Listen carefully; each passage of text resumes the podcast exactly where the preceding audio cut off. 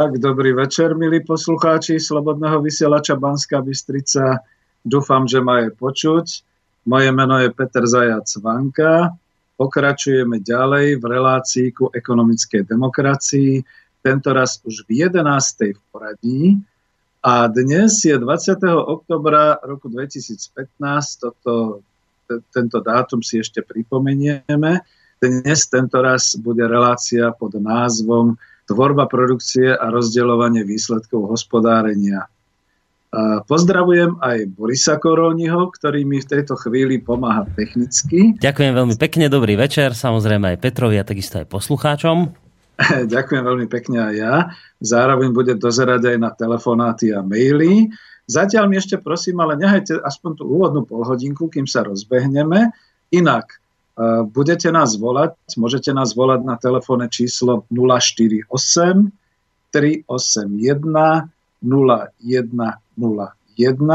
Je to do Banskej Bystrici, aj keď ja som na Skype z Bratislavy, alebo mailujte na mail studio zavináč slobodný vysielač bodka es ká. No a budem sa tešiť samozrejme na vaše maily aj na vaše telefonáty, aj keď v tejto dvojhodinovej relácii si skutočne vždy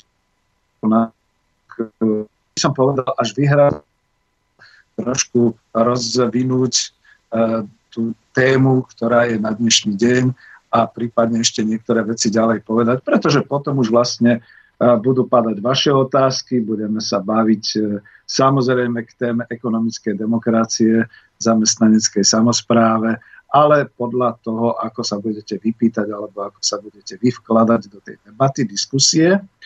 Je to stále debata, diskusia v rámci takého širšieho záberu problematiky, ktorú som možno v tom desiatom pokračovaní trošku v úvodzovkách odpálil pod názvom Plán B pre Slovensko, ale aspoň v tej ekonomickej a národohospodárskej časti. A vlastne takto hneď na úvod by som povedal, že pripravujem postupne sa na to, že pokiaľ mi pôjde knižka do tlače a pokiaľ mi vyjde, tak budem môcť o tej knihe Fungujúci podnik na princípoch zamestnaneckej samozpráve hovoriť potom ešte raz trošku viac. A je to taká príprava, ja som si to sám pomenoval, že už aj v tom doslove ku knižke, že je to teda môj príspevok ku plánu B pre Slovensko, pretože ja nie som makroekonóm, nie som nejaký finančný expert, a veľmi pozorne počúvam niektoré relácie aj tu v Slobodnom vysielači, ktoré sa mi páčili, povedzme naozaj o finančnom systéme a s Tiborom Moravčíkom sme mali vysielania a podobne, ale tak tá moja základňa je organizovanie výroby, v podstate organizovanie tej mikroekonomickej časti a tu sa cítim doma a tu dokážem pomôcť snáď aj trošku sám prispieť do tej problematiky pre to, aby Slovensko, nechcem povedať prežilo, ale prosperovalo. Úplne teraz tak trošku na ten úvod záverom, to vždy pripomeniem, nezabúdajme, že zamestnanecká samospráva je dominantnou charakteristikou koncepcie ekonomickej demokracie. A ekonomická demokracia spolu s ďalšou črtou s rozvojom verejného finančného sektora bez súkromných investorov a finančných trhov a s regulovaným tzv. Férovým alebo spravodlivým trhom tvorí súčasť takej spoločensko-ekonomickej koncepcie, ktorá snáď vznikne v lone kapitalizmu alebo na troskách kapitalizmu. A ja ako lavičiar to ešte teda tak trošku definujem, že snáď je to ten budúci socializmus dvadsiateho prvého storočia. Bez tých ťažkostí, ktoré boli v dvadsiatom storočí, ale trošku taký demokratickejší, tak ako sa patrí na úroveň zmýšľania ľudí v dvadsiatom prvom storočí. No a nebol by som e, ani obchodníkom, tak kedysi som ním bol, teraz už som čakateľom na dôchodok, ak by som vám nepripomenul, že sa zase blíži posledný deň mesiaci a do tej sumy šesťtisíc eur potrebnej na každomesačné vysielanie ešte chýba, čo som sa pozeral, zhruba okolo tých sedemstodeväťdesiat alebo osemsto eur. A ja pevne verím, že ešte prídu na účet do konca mesiaca, a to vďaka vám, vážení poslucháči, a aj vďaka kolektívu, pretože skutočne všetci pracujeme spoločne na rozvoji tohto vysielania a je to teda náš program. Ja by som nechcel povedať náš projekt, ale je to naša organizácia, v ktorej teda sa vyžívame, ktorú počúvame, do ktorej prispievame, v ktorej vyrábame naše programy, a to je o tej výrobe, o ktorej si budeme aj neskôr viac hovoriť. Číslo účtu vám teraz nepoviem, kľudne som sa tu obzeral, ale viete, že ak si kliknete na lištu na tému Podporte nás, iba do konca mesiaca máte staré číslo účtu a potom na tom novom Slobodný vysielač na tej novej webovskej stránke už budete mať číslo účtu nové, čiže asi tam bude lepšie uh, posielať príspevky. No a ja samozrejme ďakujem v mene redakcie. Sú to obetaví a zlatí chlapci, ktorí teda robia niečo nezvyčajné pre Slovensko a ktoré teda, keď bude raz už v histórii, tak si budú možno naši vnúci, právnuci púšťať tieto relácie ako zlatý program pre Slovensko. Budú počúvať tak, ako my počúvame Šimka Grossmana alebo Mikrofórum a podobné veci ešte z čias, keď sme boli mladí. Takže tu by som urobil taký prvý záver. No a možno hneď prejdem do ďalšej témy alebo do ďalšej problematiky. A e, samozrejme, ja predpokladám, že pokiaľ by sa niečo dialo, tak Boris vstúpi do vysielania, ale zatiaľ ešte ho nepotrebujeme však, čiže budem trošku ďalej sám pokračovať. Dnes si pripomíname toho dvadsiateho ôsmeho októbra dokonca až tri jubileá, tri významné sviatky. Za prvé narodil sa Ľudovít Štúr, je to jeho dvestoročnica, oslavujeme to, je to skutočne osobnosť pre Slovensko taká, ktorá keby sa nejak tak dávali, že za zásluhy o slovenskú spoločnosť, tak by skutočne mal mať nielen vlastný pomník, ale teda aj také tie, taký ten, neviem ako to proste nazvať, ale pamätník na večnú slávu a pamiatku, pretože hovoríme jazykom a hovoríme v spisovnej slovenčine, ktorú vlastne Ľudovít Štúr založil, nechcem povedať vymyslel, ale vytvoril na základe podkladov z ľudového vyprávania, a dodnes sa vlastne v podstate môžeme takto dorozumievať aj v dvadsiatom prvom storočí tou slovenčinou, ktorej dal on základy. Potom e, vlastne dnes je výročie e, vzniku prvej Československej republiky. E,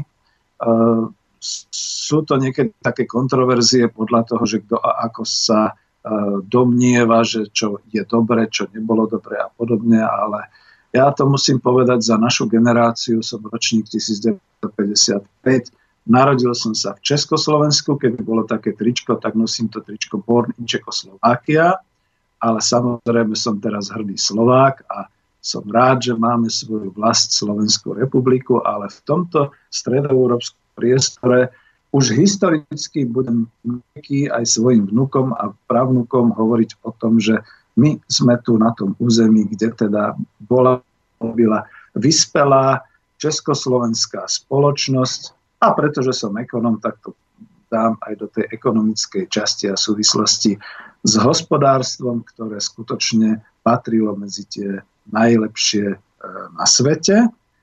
A je tu ešte tretí dátum, ktorý sa týka ďalšieho výročia, výročia, ktoré je skoro tabuizované, ktoré je zamlčiavané mainstreamom, teda ako tými hlavnými médiami, a to je že dvadsiateho ôsmeho októbra vždy sme oslavovali Deň znárodnenia.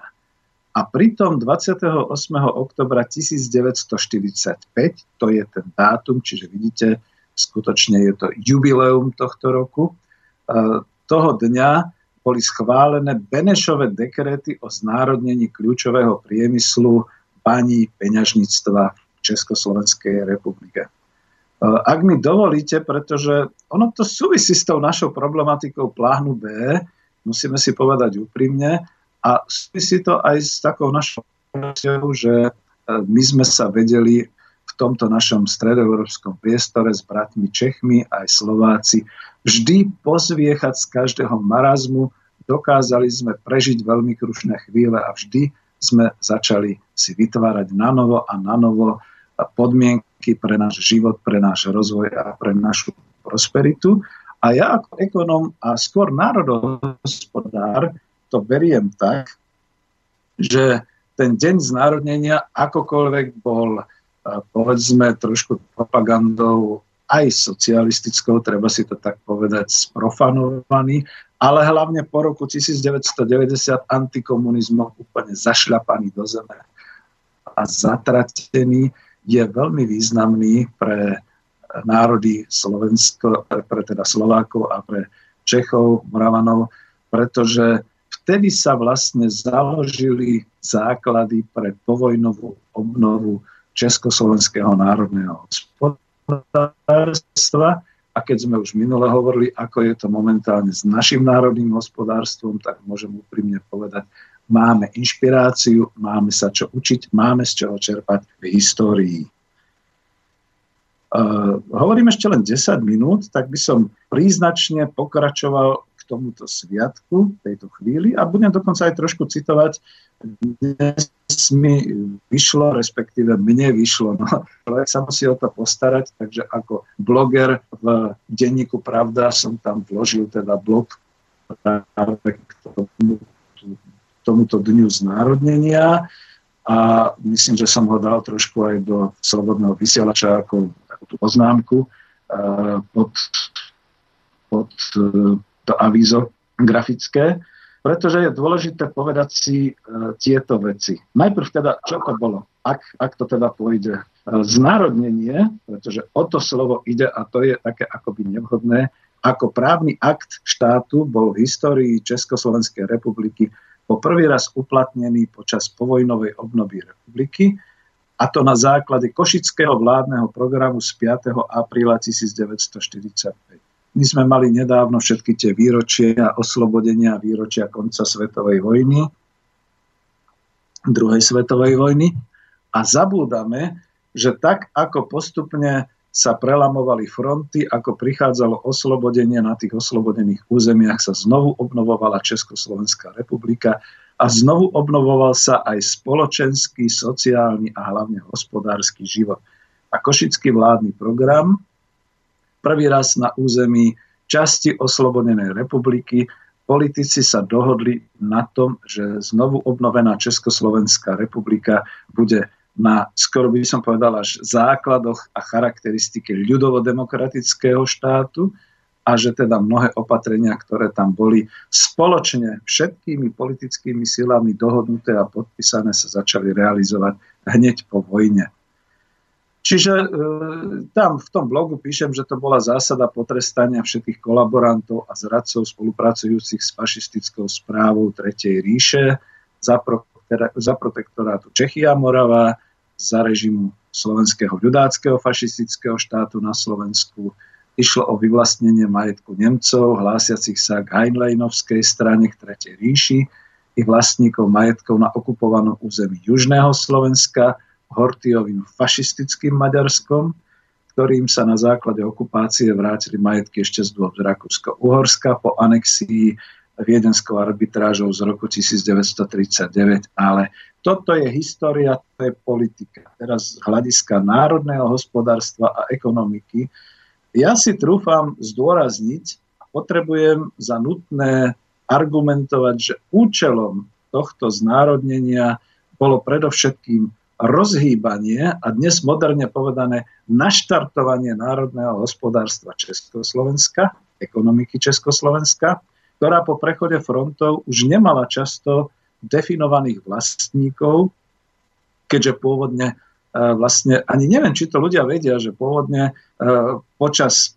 anexie a počas teda ako slovenského štátu celú hospodársku sféru prevzala všade do správy, čiže do vlastníctva, tak ako sme sa bavili o správe majetku, do vlastníctva e, ríšská správa fašistickej Tretej ríše. A títo ríšskí vlastníci v úvodzovkách už po prechode frontu neexistovali, buď ušli, boli pobytí, alebo sa schovávali a proste čokoľvek ďalšieho.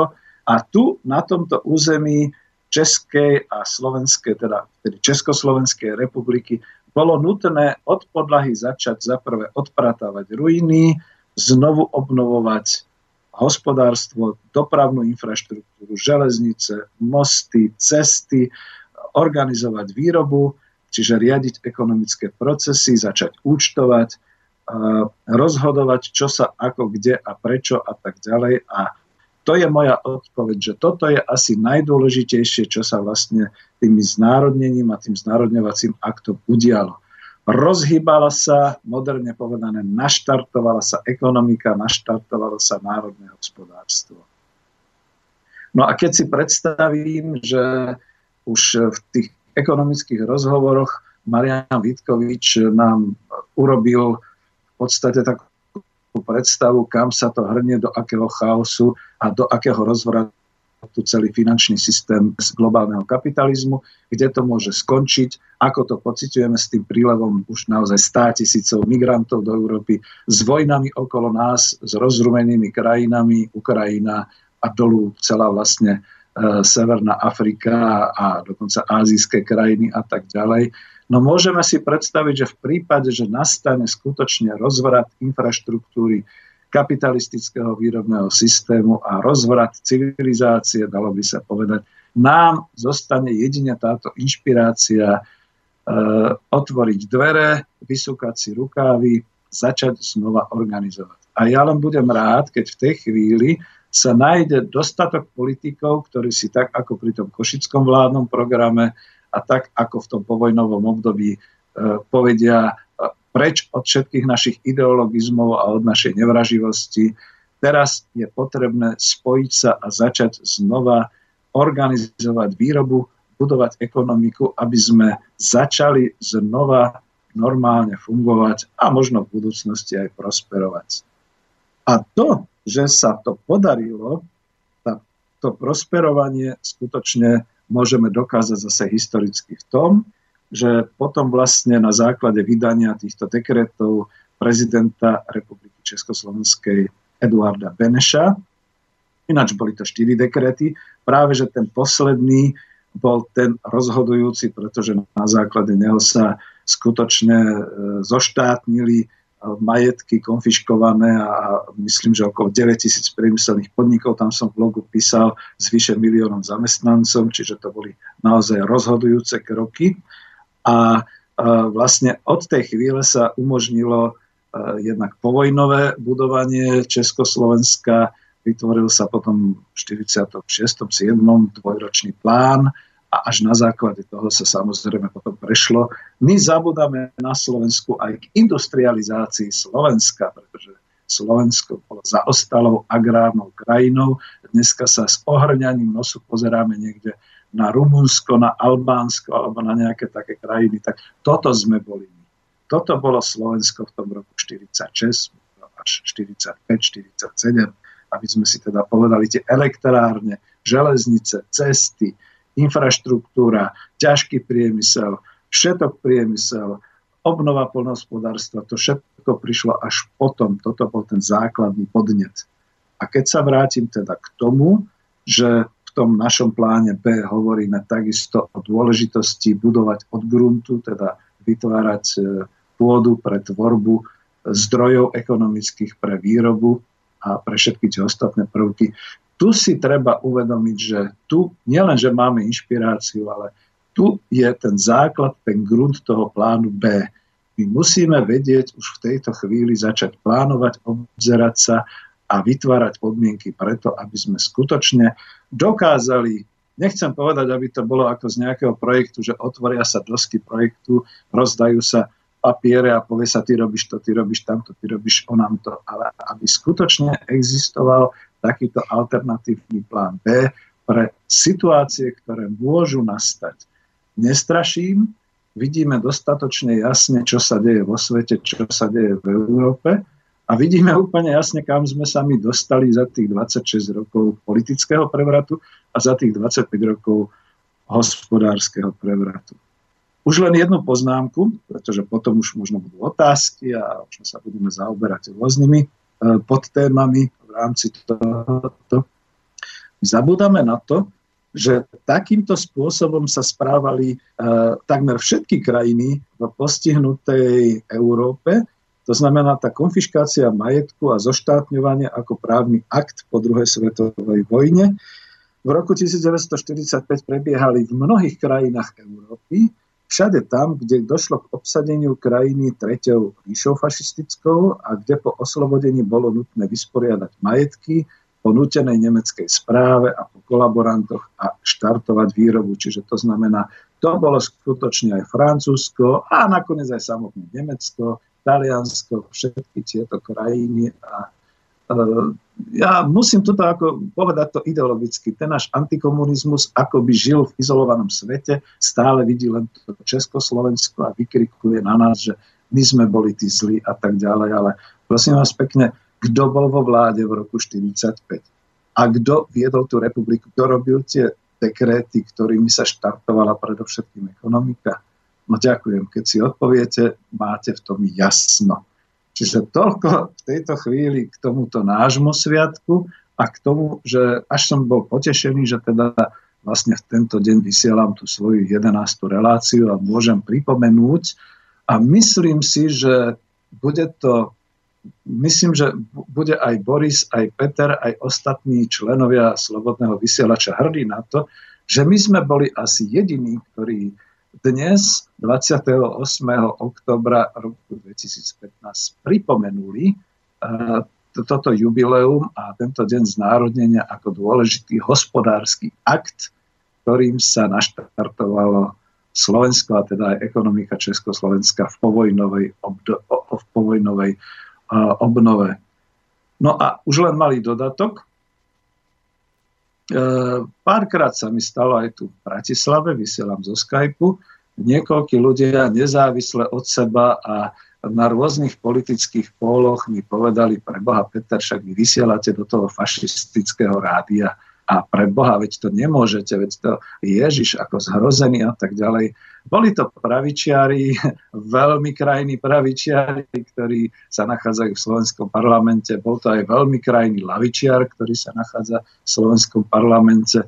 A ja som tak trošku, ako až ma to ježilo, a som si hovoril, ale veď ako ja tým ľuďom, no čo im mám pre Boha ukázať svoj preukaz člena Slovenského zväzu protifašistických bojovníkov. Čo im to nestačí, že ja ako člen Slovenského zväzu protifašistických bojovníkov vysielam v tomto rádiu a robím osvetu pre alternatívny ekonomický program v čase po kapitalizme. A tuto je tá šanca, práve preto som tak zdôrazňoval aj tie Benešove dekréty, že tieto dekréty už aj po politickej stránke boli reakciou a potrestaním skutočne zradcov a kolaborantov spolupracujúcich s fašistickou Treťou ríšou. A už len teda dám do takého dobra, toto už bude politické, tým pádom končím, lebo ja nechcem až tak do tej politiky. Ak sa niekto ozve, a varujem všetkých, ktorí sa začnú ozývať proti Benešovým dekrétom, že jedna protiotázka je veľmi ako protijed. Stačí sa ich opýtať. Teda vy chcete zrušiť Benešové dekréty? Teda vy máte niečo spoločné s tými kolaborantami a zradcami, ktorí podporovali fašizmus tu v Čechách a na Slovensku. Vy teda uznávate fašizmus, ktorý vtedy naozaj zobral majetky v Československej republike? A tým sme skončili. Keď sa k tomu prihlásia, my už vieme, kto sú a už budeme podľa toho aj jednať. No a to bola politická časť. No a k tej ekonomickej časti vrátim sa asi po pesničke, ktorú za chvíľu Boris dá, tým ho upozorním a budem potom pokračovať naozaj už v tej našej téme, aj keď aj tohoto sa to týkalo. To znamená, že naozaj tá tvorba, tvorba a e, vlastne riadenie týchto zdrojov smerom k výrobi a k tomu spravodlivému rozdeľovaniu. Uh, Boris, sme áno, pripravení? Áno, tak. Tu sme. Uh, prišiel aj mail. Uh, chceš ho, Peter, prečítať? Uh, Taký kritický na tie tvoje slová, ktoré si teraz uh, používal. Ak je to hneď na to, tak dobre. Dobre, lebo preto, lebo preto, lebo máš tu potom ešte aj iný, uh, ktorý sa skôr bude týkať uh, toho, čo vlastne v tejto relácii rob, rozoberáš bežne. Už tam vidím, že sú dve otázky ohľadom družstiev, ale... Uh, pán Vanka, z vašej strany prečítam ten mail preto, lebo Ľudne, jasne. Ne, za normálnych okolností by som ho nečítal, lebo myslím si, že si to ten písateľ nezaslúži, ale aby neplakal, že je tu cenzúra, tak mu ho prečítam, nech má teda srdce na pokoji. Pán Vanka, z, z vašej stránky, na, a teraz cituje: od roku devätnásťstodeväťdesiatjeden do roku dvetisícdvanásť som pracoval profesionálne na trhu vzdelávania ako tutor, lektor, tréner, coach, poradca a tímový manažér pre organizácie nielen na Slovensku, ale v Českej republike a dnes v krajinách po celej Európskej únii i v Ruskej federácii. A teraz už on pridáva svoje, teda poslucháč. Ako coach, to je pekný slovenský výraz v úvodzovkách, ste školili dvadsať rokov plánované hospodárstvo či iné. A teraz dodáva, hrubým, aby som to určite neprehliadol, je neuveriteľne smutné, že zo slobodného vysielača stál, stál bolševicko-marxistický grc. Tak, už to máme. Už sme dostali. Ako patrí sa tak nejak slušne, skoro až po čínsky poďakovať. Ďakujem, že ste si dali tú námahu a vyhľadali si ma na Google v mojej webovskej stránke, ktorá bola profesionálna. To bolo ešte v čase, keď som chcel a pôsobil profesionálne. Dnes už nie, dnes už som čakateľ na dôchodok. A mal som naozaj aj tú profesiu školiteľa, lektora, profesionálneho, dokonca kauča, tým moderným slovom. Ale to je zaujímavé, že po tom roku devätnásťstodeväťdesiat po preškolení na britskej manažerskej Open University, ktorá mimochodom vzdeláva aj všetkých tých M B A, tých M B A generálnych riaditeľov a C A O, čiže manažérov v kapitalistickej a trhovej spoločnosti. Týchto ľudí som školil, týchto ľudí som vzdelával, a to práve v tej organizácii práce v obchode a v manažmente. Rozhodne to nebolo v plánovanej ekonomike. A to znamená, že skôr by som ako sa potešil, že ste mali záujem si to naštudovať, pretože je to tak, že ja som vlastne do toho roku devätnásťstodeväťdesiat bol socialistickým inžinierom, dokonca komerčným inžinierom v exporte, a musím hrdo povedať, že som bránil záujmy Československej, a kľudne to poviem, Československej socialistickej republiky na zahraničných trhoch.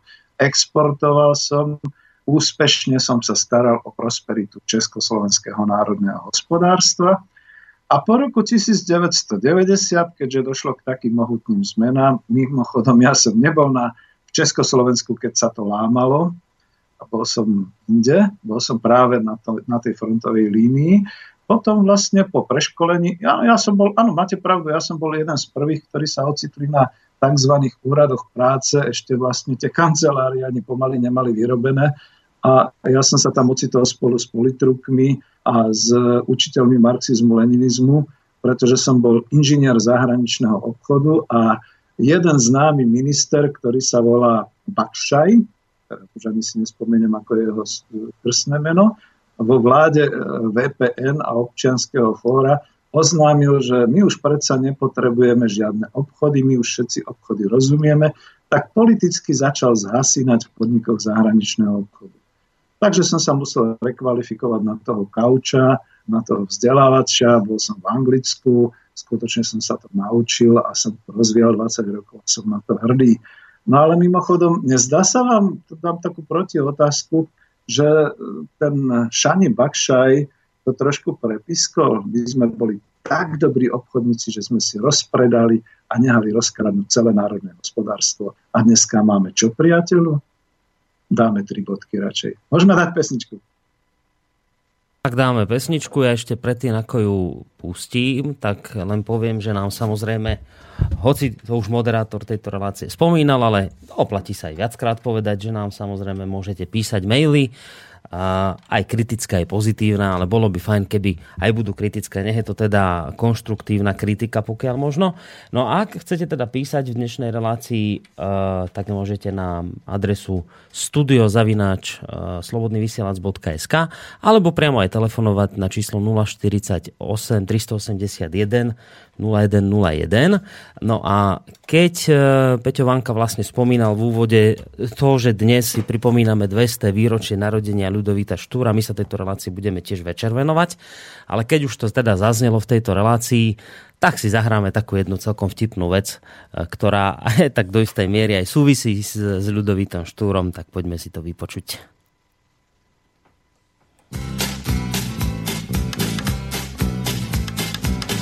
Ľudovít Štúr, tá tvoja slovenčina zda spadne dámy. Ľudovít Štúr, vymyslel si jazyk celkom neznámy.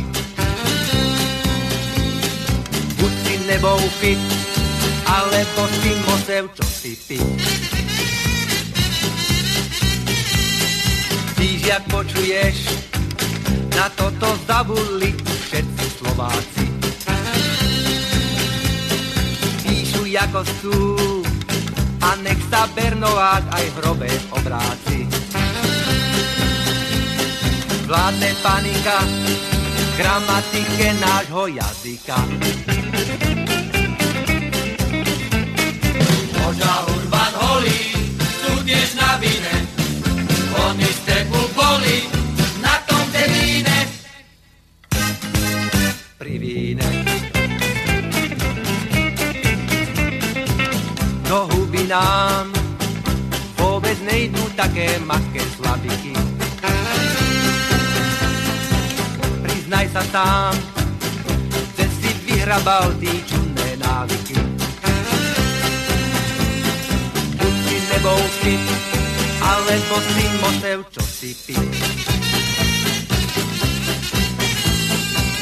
Ľudovít Štúr, spomína tá ostrolúdska Adela. Že robí žúr, ale že by ta tam videl nechcela. Našla si mladíka, čo sa nevrtá do jazyka.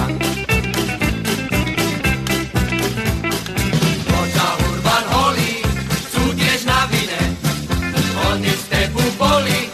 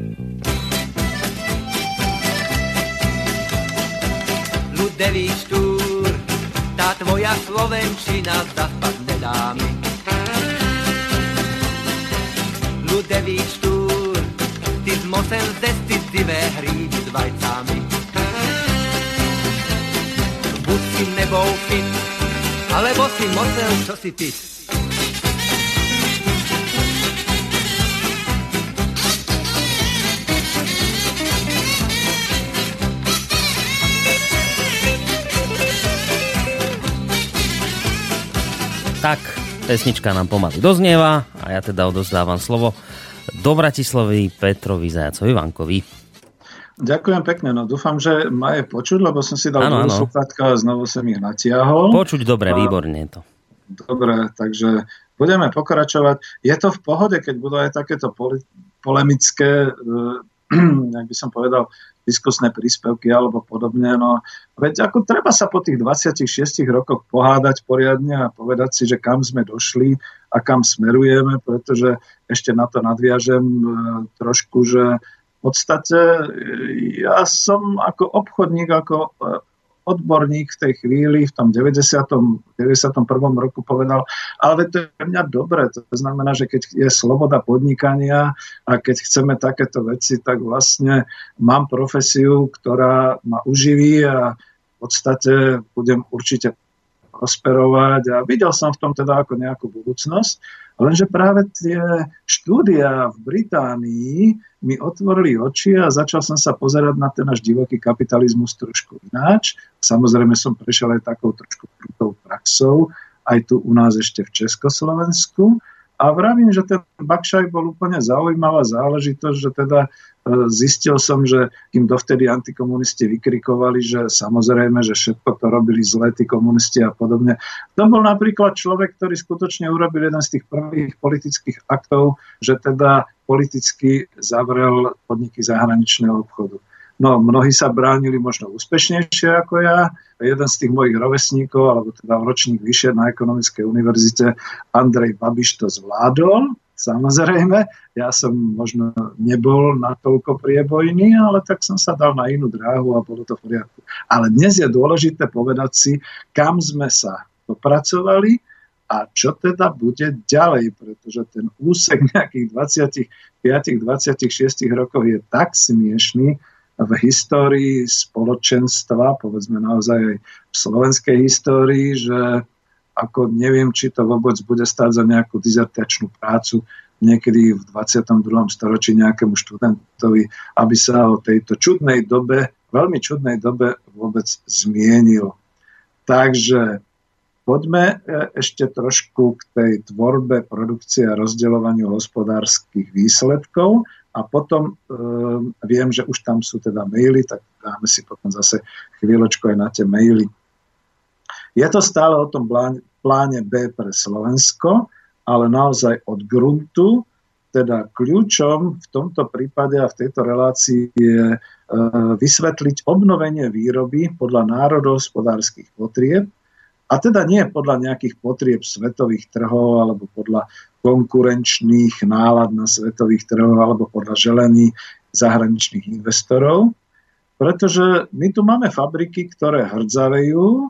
Ja som dal ten príklad tej Rimavskej Soboty, ale každý z nás určite v okolí nájde nejakú hrdzavejúcu bývalú prevádzku, nejaké rozpadnuté budovy, nejakú nefungujúcu prevádzku, ktorá ešte pred štvrťstoročím bola skutočne hrdým producentom niečoho, čo sme na Slovensku mali. A netvrdím, že dnes nemáme, ale tak už to nie je naše, predovšetkým. Máme polia, ktoré zarastajú plevelom, máme práceschopných ľudí, ktorých nemá kto zaplatiť a práce je čoraz menej. A teraz tá moja otázka znie, a to naozaj? Lebo veď hlavným článkom hospodárstva v celom svete je výroba.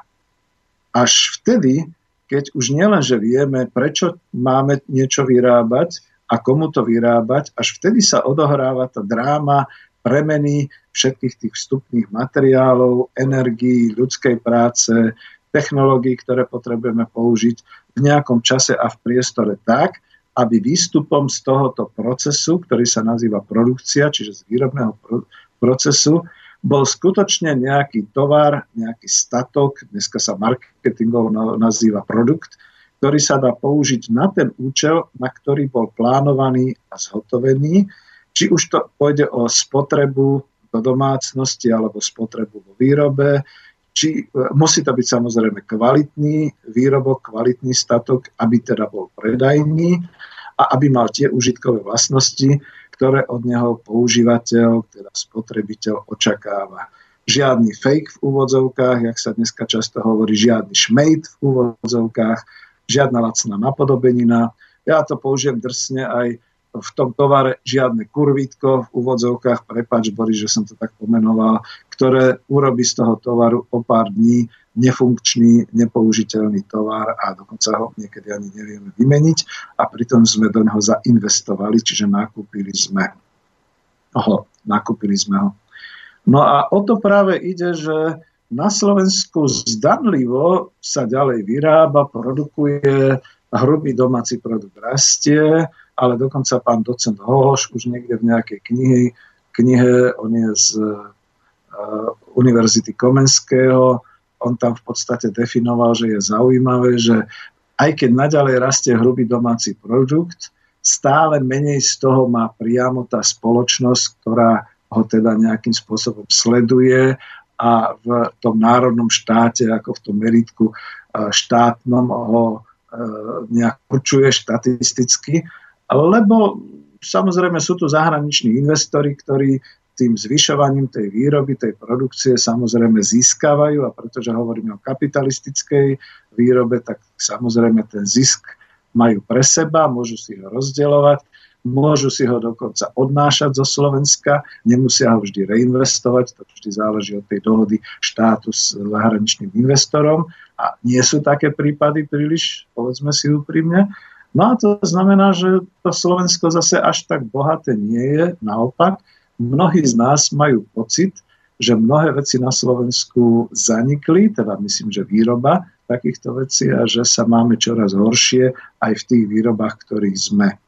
A ja sa tu potom zmiením, ak k tomu dojde, lebo samozrejme už budem chcieť aj reagovať, ak sú maily a podobne, zmiením o tom, že uh, oponenti budú vysvetľovať, nemáte pravdu, pán Zajac-Vanka, my tu predsa máme priemyselné parky, máme tu zahraničných investorov v automotív, to všetko prosperuje, to všetko ako funguje a máme pred sebou ohromnú budúcnosť. Znova položím takúto otázku, že naozaj skutočne je to tak? Ja som si prečítal nedávno taký článok o priemyselných parkoch.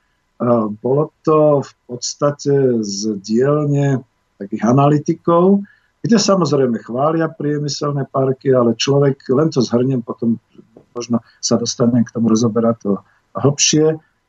Vlastne rozoberali to a človek tak medzi riadkami si vlastne prečítal, áno, že my sme sa s tými priemyselnými parkami zaradili na Slovensku niekam na úroveň tých kolonizovaných krajín, lebo isteže máme tu už veľmi veľa priemyselných parkov, mnohé prosperujú, niektoré menej. Štát do toho a obce investovali obrovské finančné zdroje z našich celospoločenských prostriedkov. Sú tu zahraniční investori, produkujú tu, vyrábajú tu. Vláda, dnes sociálno-demokratická vláda sa ohromne teší, že riešia nám zamestnanosť, aniž by vláda príliš musela ako sa namáhať. Ale produkcia z týchto fabrík, ktoré sú v týchto priemyselných parkoch, ide von, takisto zisky idú von. A potom moja otázka znie, čím sa my líšime od tých kolonizovaných krajín, ako je Botswana, alebo ako je Keňa, a neviem, aké sú to tie africké krajiny, kde napríklad sú založené veľké farmy a skleníky na pestovanie ruží. Tie ruže sa letecky dovážajú do Európy a predávajú sa.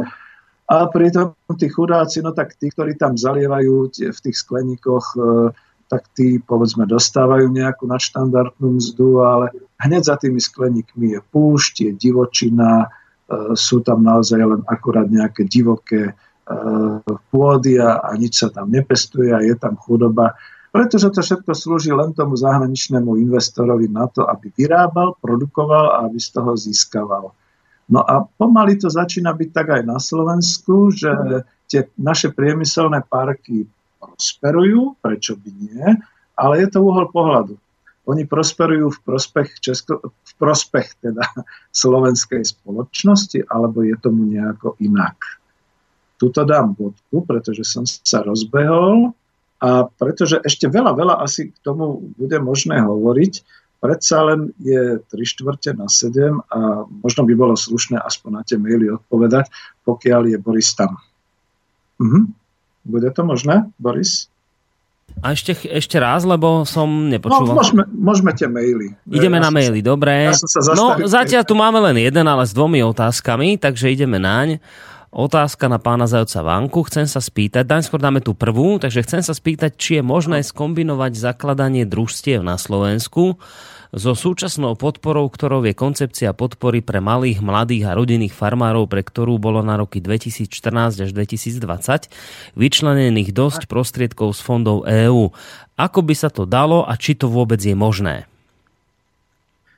No, dobre, hneď odpoviem. No, my sme asi spoločne sledovali teraz vlastne, možno to bolo na té á tri a možno aj na ďalších reláciách, tú prezentáciu ministra hospodárstva pána Jahnátka, ktorý hovoril o štátnej podpore agrorezortu. A ja som tam tiež objavil vec, ktorú som nevnímal, pretože zase až tak veľmi to nebolo propagované, že existuje tzv. Projekt cez Európsku úniu Mladý poľnohospodár a tento projekt vlastne funguje niekedy od júna, bude končiť niekedy vo februári budúceho roku a on to tam spropagoval akoby znova, pretože sa potreboval pochváliť a potreboval uviesť, ako teda sa vláda venuje rozvoju výroby a aby som nebol až taký ironický, je to zaujímavé. Čiže e, odpoviem na tú otázku takýmto spôsobom. Predovšetkým idem hneď do merita veci.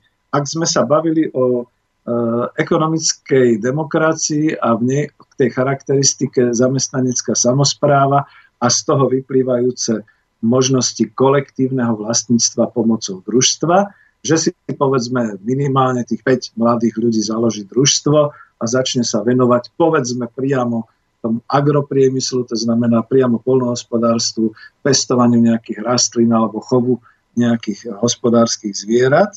Je tu jeden háčik, ktorý sa mi do relácie ale asi nepodarilo príliš rozlusknúť, každopádne stanovisko k nemu dám. Minister Jahnátek hovoril, že áno, je to o podpore mladých ľudí, povedzme nezamestnaných alebo mladých ľudí, ktorí chcú podnikať, mladých do štyridsať rokov, ktorí môžu ako individuálni farmári, a on to tam v televízii zdôraznil, ja si ešte to prečítam potom podľa zákona, mladí farmári individuálne, alebo ako SROčka, alebo ako akciová spoločnosť, všetko novozaložení, požiadať Pôdohospodárskú platobnú agentúru o štátnu podporu s tým, že bude to v rámci tých eurofondov nejakým spôsobom hradené. A tu je asi to, na čo naráža e, ten, vlastne, ktorý sa pýta, poslucháč, že nebolo tam vyslovne uvedené, že družstvo, a ja začínam pátrať, prečo to nebolo uvedené. Osobne sa domnievam, že pán Jahnátek nemá nič proti novozakladaným družstvám, čiže nemá nič ani proti tomu, aby sa päť mladých ľudí zišlo, založili si družstvo, urobili spoločný projekt, predložili ho hospodárskej platobnej agentúre a vytvorili si tým pádom možnosť získať samozrejme aj dotáciu a začať podnikať na pôde, podnikať v chove a v pestovaní s tým, že pre nich, pre nich to bude aj ako pre družstvo platiť, pretože družstvo dnes je zakladané podľa, občiansk- podľa obchodného zákonníka, takisto ako SROčka, ako akciová spoločnosť. Možno len pán minister Jahnátek sa potreboval vymedziť oproti súčasným existujúcim družstvám, ktorým to teda nepatrí a ktorým teda nechce dať túto dotáciu, pretože oni sú už rozbehnuté a toto by mala byť nejaká taká doplnková nová vec, nové opatrenie vlády. Čiže tu sa zastavím, ak je to tak, tak ja to ešte skúsim preskúmať, prípadne aj do ďalšej relácie si pripraviť, ale možno medzi tým ten vývoj bude taký, že sa to vyvrbí, kľudne treba sa obrátiť priamo na tú Pôdohospodársku platobnú agentúru alebo na príslušného nejakého človeka na ministerstve hospodárstva, aby vysvetlil, či je to naozaj tak, že sa to týka iba individuálnych osôb alebo teda aj organizácií firiem ako akciová spoločnosť es er o, keď si to novo založia aj družstiev tým pádom. Lebo je to pekné. Toto ja nevidím v tom nič, je to tak na hrane a je to veľmi dobrý projekt, keď teda chcú e, dať e, dotáciu do päťdesiat tisíc eur, e, môžu predať štátnu pôdu alebo prenajať štátnu pôdu, tuším tam bolo definované, Uh, budú tam dávať dotácie nejakých stodeväťdesiat eur za hektár, obrábanej pôdy a podobne. Sú tam možnosti cez Slovenskú záročnú rozvojovú banku získať ďalšie financie na odkup pôdy. On to tam veľmi ako dobre vysvetľoval.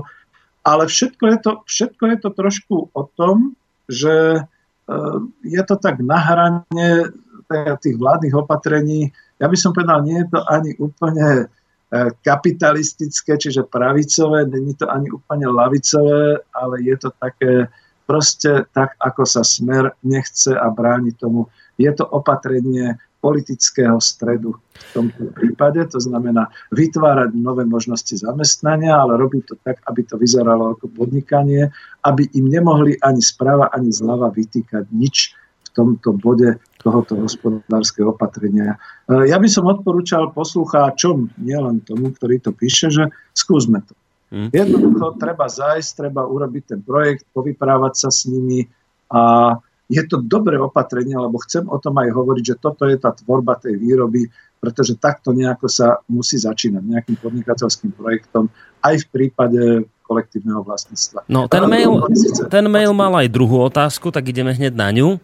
Asi som Ke... povedal už na ňu, nie? Dobre. Tam ešte jedna, že keď sa rozhodne skupina ľudí založiť družstvo na princípe kolektívneho vlastníctva, ako v ekonomickej demokracii, majú tu na Slovensku niekde možnosť nejakej podpory, myslím teraz skôr odbornej pomoci, nejakého vzdelávania.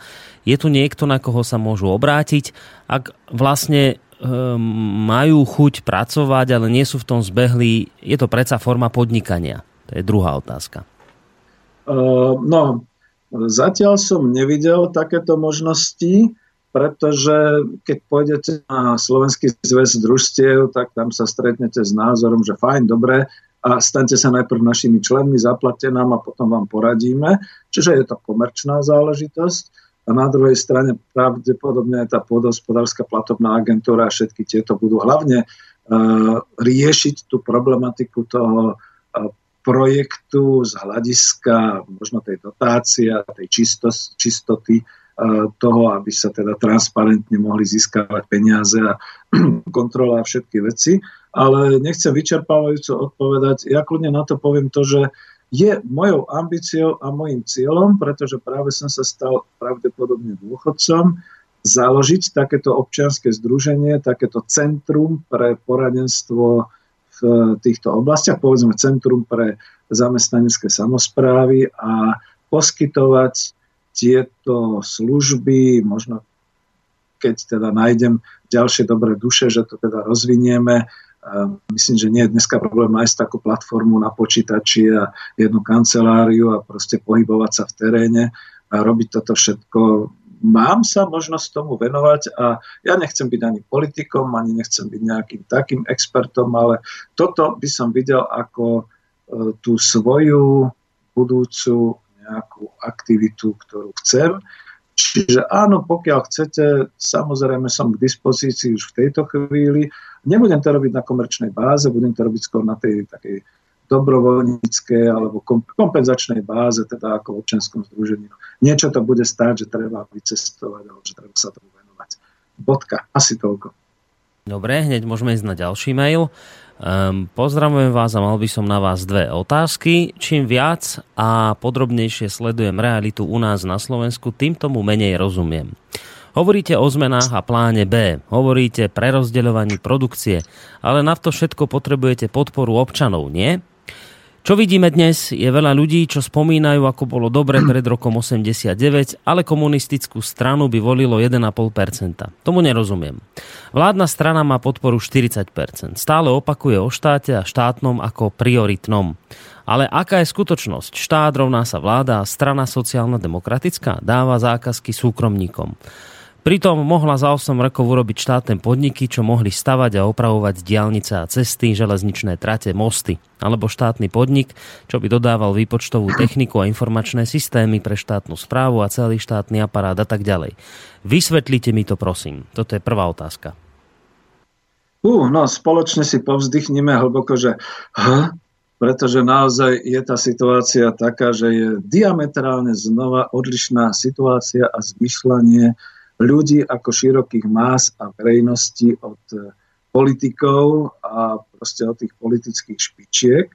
Pretože áno, máte pravdu, mňa stále trápi to, z toho som zostal ja taký trošku zhrozený, že v tom roku dvetisícdvanásť som išiel na plné pecky do ekonomickej demokracie, do projektovania, modelovania, s tým, že to vyzeralo, že nás podporí strana Smer, sociálna demokracia a vravím, že úderom polnoci, keď sa Smer stal vládnou stranou, na toto úplne chlapci zabudli a už to ani nechceli. A znova zopakujem ten výrok pána poslanca Číža, ktorý sa dosť tak pobavene na mňa pozeral, že a veď čo chceš, veď my sme už strana stredu, takže prestali mať o to záujem. No a dnes je tá situácia taká, že blížia sa voľby. Voľby dvetisícšestnásť, ja sa strašne obávam, že z ekonomické demokracie a z týchto záležitostí sa stane nejaká taká marketingová politická značka a bude to zneužívané všelijakým spôsobom, ale zatiaľ, čo som mal možnosť trošku prehliadnúť si niektoré ľavicové programy, áno, Vzdor hovorí o družstve, o podpore družstiev a podpore, povedzme, naozaj fabrik v samozprávach. ká es es takisto hovorí o potrebe štátnych podnikov, o vytváraní družstiev, o zrovnoprávnení vlastníctva, oni to trošku nešťastne nazvali. Miro Hazucha by sa potešil, dali tam do toho svojho programu, že vznik a tvorba robotníckych akciových spoločností. Miro, čiže presvedčil ste ich, oni zakladajú robotnícke akciové spoločnosti, čo je dosť teda nešťastný termín, ľudový kapitalizmus a tak ďalej. Iné strany ani neviem, ale nejak máte pravdu v tom, že nikto sa nejak moc nechystá, ale je tu tlak z dola. Aby som dlho nehovoril, je tu silný tlak z dola. Hlavný predstaviteľ alebo hlavné vyvieranie tohoto tlaku z dola cítime práve pri tých rôznych portáloch a weboch. Nemusia to byť iba ľavicové, ale rôzne. Skutočne všetky tie portály sa zaoberajú tým, že ako to urobiť, aby v rámci priamej demokracie potom sme sa dostali aj k prerozdeľovaniu bohatstva rovnomernejšiemu. Vytvárajú sa naozaj názory na alternatívnu menu, alternatívne vlastníctvo. Priamo v, Slovensko, v Slobodnom vysielači bola teraz relácia o finančnom systéme, bol ten parlament Slobodného vysielača, kde ja som si ho s veľkou chuťou vypočul a skutočne tí zástancovia definovali, že dnešný finančný systém je zvrátený, je škodlivý, treba ho nahradiť. A bol som veľmi prekvapený, že ho chcú nahradiť presne tými prvkami, ako hovoríme v ekonomickej demokracii, čo to znamená verejným financovaním investícií, zákazom tvorby peňazí komerčných bank, lepším rozdeľovaním bohatstva a tak ďalej a tak ďalej. Čiže to je to, čo teraz naozaj pravdepodobne začne byť už vidieť, už to nebude iba bublať pod povrchom, že sa skutočne tie výrobné síly, čiže tie technológie a to nerovnomerné rozdelenie vlastníctva dostáva do dosť fatálneho rozporu s výrobnými vzťahmi, to znamená, no teraz som to zatrepal trošku, výrobné síly, čiže technológie a možnosť výroby sa dostávajú do prudkého rozporu s výrobnými vzťahmi, teda s rozdeľovaním bohatstva a s vlastníctvom, ktoré je teraz naozaj nerovnomerné a na Slovensku v podstate ľudia, obyčajní ľudia prakticky okrem svojej pracovnej síly nevlastnia, nevlastnia nič. A toto pravdepodobne bude nielen niekde vrieť pod povrchom, ale obávam sa, veľmi sa obávam, aby to nevybuchlo do nejakých takých sociálnych protestov, pretože tam už bude dosť ťažké niečo organizovať a niečo robiť. Tam to už bude proste vlna ako pri výbuchu sopky. Tam to bude láva, budú kamene, bude chaos, bude rozvrat. Tam to chceme dotiahnuť. A ešte tu je k tomu mailu jedna otázka od, od, od Jana zo Zvolena. Ako je to s vašou ekonomickou demokraciou a kto by vás mal podporiť vo vašej teórii? No, ja som sa nejak naivne domnieval, že to budú ľavicové strany a že sa nám podarí nejak e, vytvoriť takýto program, že budeme prednášať, budeme chodiť tak, ako mi ten e, vlastne e, oponent povedal, že teda keď som bol kaučom a tak ďalej, že rozviniem takú osvetu a že sa to uchytí, že sa budú zakladať takéto družstva a že pomôžeme aj tým padajúcim fabrikám. No dva roky som tomu venoval, však som v podstate bol prakticky nezamestnaný a nejak sa nepodarilo, ale nie len mne, ale ani ľavicovým kruhom. Takže dosť som teraz skeptik, práve preto sa tomu chcem venovať bez politiky a organizačne. E, e, kľudne poviem, že vidím svoj vzor skutočne v tom Karvašovi a, a v tom Zaďkovi, ktorí teda to povstanie začali pripravovať. Aj keď ja nemám nikde žiadnu štátnu funkciu, ale dneska sa to dá robiť z dola, skutočne organizovaním a vytváraním tých možností. A vôbec to nebude volebná záležitosť. Ja si myslím, že radšej by som ani voľby nevidel, pretože bolo by kľudnejšie a kľudnejšie by sa dalo vytvárať tieto podmienky na tú budúcu prácu. A kto nás podporí? No, ja stále dúfam, že tie ľavicové strany, už prestávam dúfať, že sa dajú dohromady, ale dúfam, že aspoň v tých programoch si to nejak tak uvedomia a zakomponujú si to do tej budúcnosti, že skutočne tu ide o to, že ťažko sa nám dneska bude robiť nejaká revolúcia, to s tým ani ja nesúhlasím, nielen kvôli svojmu veku, ale o mnoho užitočnejšie a lepšie je začať skutočne systematicky vytvárať tieto zamestnanecké samosprávy, kolektívne vlastníctva takmer z ničoho, pripravovať sa na ten férový trh, pretože ten férový trh, tomu to v podstate sa môžeme dohodnúť dve, tri firmy medzi sebou, že si to budú takto robiť a hotovo. A samozrejme, pokiaľ získame potom aj spojencov v samosprávach, myslím takto lokálnych a krajských a podobne, až na tú úroveň štátu. A v tej finančnej oblasti, no pozrite sa, veď sa začína celkom otvorene hovoriť, že tie burzy sú už skutočne niekde úplne inde, že to treba nejakým spôsobom zastaviť. A pokiaľ nepríde k nejakému krachu finančného systému, tak ako to spomínal dokonca aj uh, Marian Vítkovič, tak, uh, tak budeme musieť trošku začať, tak ako to uh, tá Mirka a títo ďalší ľudia hovorili v tej relácii o finančnom systéme, parlament Slobodného vysielača, budeme to musieť začať z dolu nejak organizovať. Nič tomu nebude brániť. Poviem úprimne, nadnárodný korporátny kapitál sa v tejto chvíli o nejaké štvormiliónové, päťmiliónové Slovensko zaujímať nebude. To je všetko asi tak. Tak pesničku si dáme? A môžeme dať pesničku. Dobre, je tak, sedem hodín. Tak si správame hudobnú prestávku.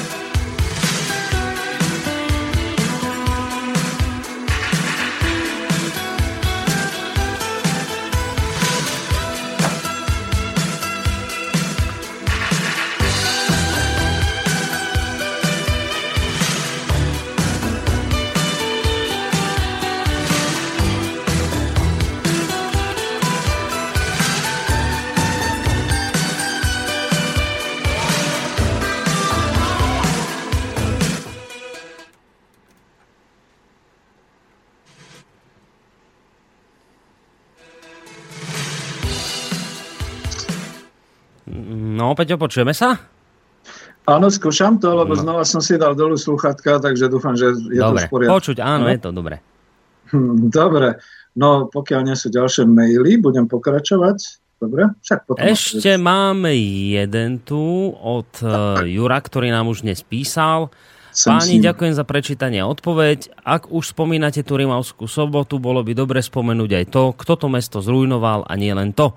Neboli to zahraniční kapitalisti, ale domáci zlodejisti, či už z tedajších vlád, alebo ľudia blízky vládze. A teraz sa tvárime, že to rozkradlo zahraničie. Problém nášho hospodárstva je najmä v tom, že naši veľkí podnikatelia si zo Slovenska urobili zlatú baňu a dane musia platiť najmä živnostníci a zamestnanci. A táto sociálno-demokratická vláda robí to isté, zdiera malých a podporuje svojich oligarchov. Toľko mail.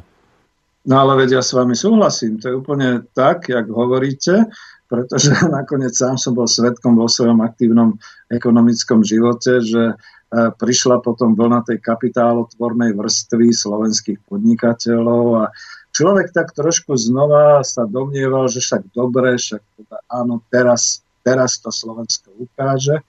No a boli samozrejme politické tlaky na vládu, treba si zase to pripomenúť, na Mečiara.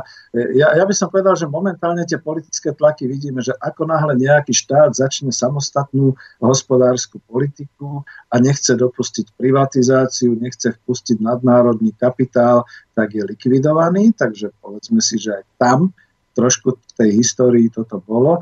Ale máte pravdu v tom, že sám som prežil na vlastnej koži to, že som ustupoval doslova ako na frontovej línii z podniku do podniku, kde teda slovenskí podnikatelia, kapitálotvorná vrstva to vzdávali, predávali svoje podniky do zahraničia a tam to potom naozaj fungovalo takým spôsobom, že ten náš um, kapitalista si zinkasoval proste svoje palmáre, alebo stále ešte majiteľom, ktorý dostáva nejaké dividendy, žije z toho. A buď teda tie rôzne fabriky pokrachovali, alebo boli predané do zahraničia, samozrejme zahraničný investor. Nie každý tu bol kvôli tomu, aby tú výrobu ďalej rozvíjal. Často sa stávalo, aby tú výrobu teda zastavil a zlikvidoval. Nemusíme hovoriť, nie, nie je to len pivovarníctvo, o ktorom sme spomínali, ale mnohé ďalšie podniky. Ale veľmi často sa stávalo vlastne aj to, že tá výroba zanikla proste preto, že nebol odbyt. Preto už teraz počúvame er cé cé, Prakovce a podobne. Není odbyt. Minule to bolo veľmi pekné s tým Komárnom, s, tým, s tými papierňami Komárnom, teraz neviem, jak sa to presne, Snurfit, Komárno a podobne, kde sa to zlikvidovalo bez náhrady a stráca sa tým pádom schopnosť slovenskej spoločnosti túto technológiu ďalej vyrábať a produkovať, pretože ľudia, ktorí tam boli zamestnaní, sú už na dôchodku, postupne budú vymierať, neodovzdávajú si tie skúsenosti ďalej, tá výroba potom vlastne zaniká celkovo.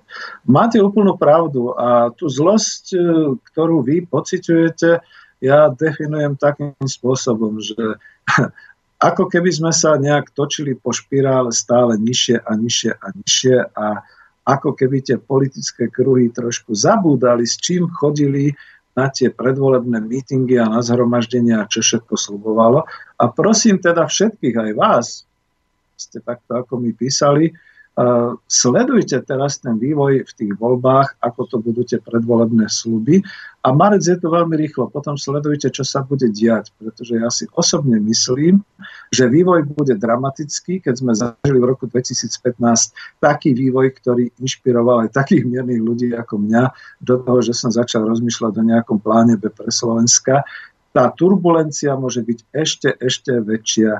Ja mám už dohodnuté na ekonomické rozhovory Petra Staneka niekedy na november, takže kľudne poviem, že ak nám on povie, čo sa možno na nás chystá, tak to nám bude mraziť po chrbtoch viac ako od Hitchcockových thrillerov. Dobre pozerajme, čo nám politici sľubujú a čo z toho budú vôbec schopní splniť. Chcem povedať, že čo budú schopní splniť, pretože nie som si istý, že oni by to možno nemysleli úprimne, však aj tá kapitálotvorná vrstva, čo myslíte ako tí ľudia, ktorí postupne ako predávali tie podniky. No oni jedného dňa zistili, že už na to nemajú, tak, tak sa toho radšej zbavili a sú teraz v pohode. Akorát, že niekde ich musí trápiť svedomie, že čo to v tom, na tom Slovensku porobili. Čiže toto je tá odpoveď, ktorú asi spoločne vyznávame a v tomto máte pravdu. No, asi toľko. Borisa som mm. asi tým pádom utlmil. Áno, lebo ale... maily momentálne nemáme, ale ak niekto chce, dobre, tak môže napísať na studio zavináč slobodný vysielač bodka es ká, prípadne zatelefonovať na číslo nula štyridsaťosem tristoosemdesiatjeden nula jeden nula jeden. Dobre, no a dnes máme naozaj vlastne tú tvorbu výrobných zdrojov, respektíve to rozdeľovanie prostriedkov. Pomaly, pomaly sa k tomu ako dostávam, čiže berte to naozaj tak, že keďže som tomu chcel venovať celú reláciu, tak malo význam hovoriť aj o tom znárodnení ako o jednej z alternatív, ktorá je dobre si ju mať v historickej pamäti, pretože môže sa stať čeličo, môže sa naozaj rozbiť celý ten kapitalistický finančný globálny systém a my tu zrazu zistíme, že sú tu nejaké podniky za humnami, kde vlastne tí majitelia sa zbalili a odišli. Dneska to nie je problém, však viete, prípadne budú chcieť prísť kamióny a naložiť si ich technológie a odísť s tým, no tak by mohli tí robotníci, ktorí tam budú, tí zamestnanci, brániť samozrejme. A pokiaľ bude taký široký chaos vlastnícko-finančný a neviem aký, tak bude veľmi dôležité, keď potom nájde sa skutočne určitý kruh ľudí. My sme to nedávno debatili to s Tiborom Moravčíkom, že to pravdepodobne ani nemusia byť politici, ale budú to musieť byť ľudia, ktorí vzídu z dola, z týchto rôznych občianskych zhromaždení a podobne, ktorí teda budú musieť povedať tak a teraz urobíme toto. Dekret číslo jeden, dekret číslo dva, dekret číslo tri a nebude to teda, žiaľ Bohu, musím to povedať tak, sklamem možno ako úplne komunisticky zmyšľajúcich ľudí. Nebude to pravdepodobne tá leninsko-marxistická revolúcia, ale bude to naozaj národná ľudová de- demokratická revolúcia, ktorá prevezme tieto výborné areály, podniky a začne robiť na novo. Ale ako sa k tomu dostať, to je ten plán B, ešte skôr, než sa k tomu dostaneme, potrebujeme poznať našu súčasnú realitu a trošku znova tú históriu. No ja som spomínal, že e, som sa stretol s názorom, že však na Slovensku nemáte pravdu, pán Zajac-Vanka, na Slovensku je to predsa výborné. Tu za oknami vidíme samé moderné fabriky, vidíme strašne veľa zamestnancov a tak ďalej.